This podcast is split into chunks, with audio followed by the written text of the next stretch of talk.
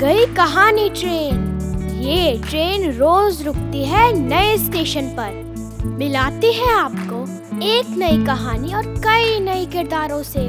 तो सब सवार।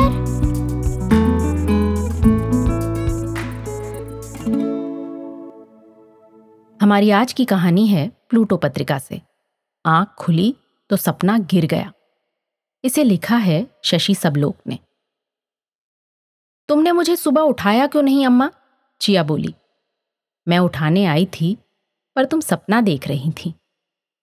तुमको कैसे पता चला कि मैं सपना देख रही हूँ? तुम्हारी आँखों से। पर मेरी आँखें तो बंद थीं।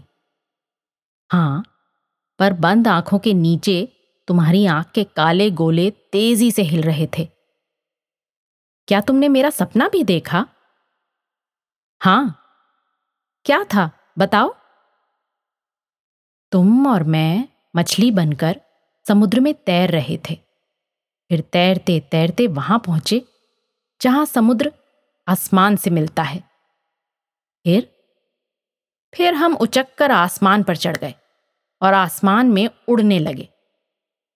फिर, उड़ते उड़ते हम थक गए और एक बादल पर बैठ गए। हवाएँ तेज चल रही थीं। तो हमने एक बादल को कसकर पकड़ लिया। बादल बोला, छोड़ दो, मुझे गुदगुदी होती है। फिर फिर तुमने कहा, हवाएँ तेज हैं, हमको उड़ा ले जाएँगी। तो बादल ने हवा के कान में कुछ कहा। हवा धीरे बहने लगी और तुमको नींद आ गई। आगे क्या हुआ मैं बताती हूँ, चिया बोली। फिर मैंने सपना देखा कि मुझे स्कूल जल्दी जाना था। रात को मैंने अम्मा से कहा था कि मुझे जल्दी जगा देना। और सो गई। पर रात में मैंने करवट ली और अम्मा के सपने में गिर गई। फिर अम्मा बोली, फिर मुझे सोने तो दो, तब बताऊँगी। ये कहकर चिया दोबारा सोने चली गई।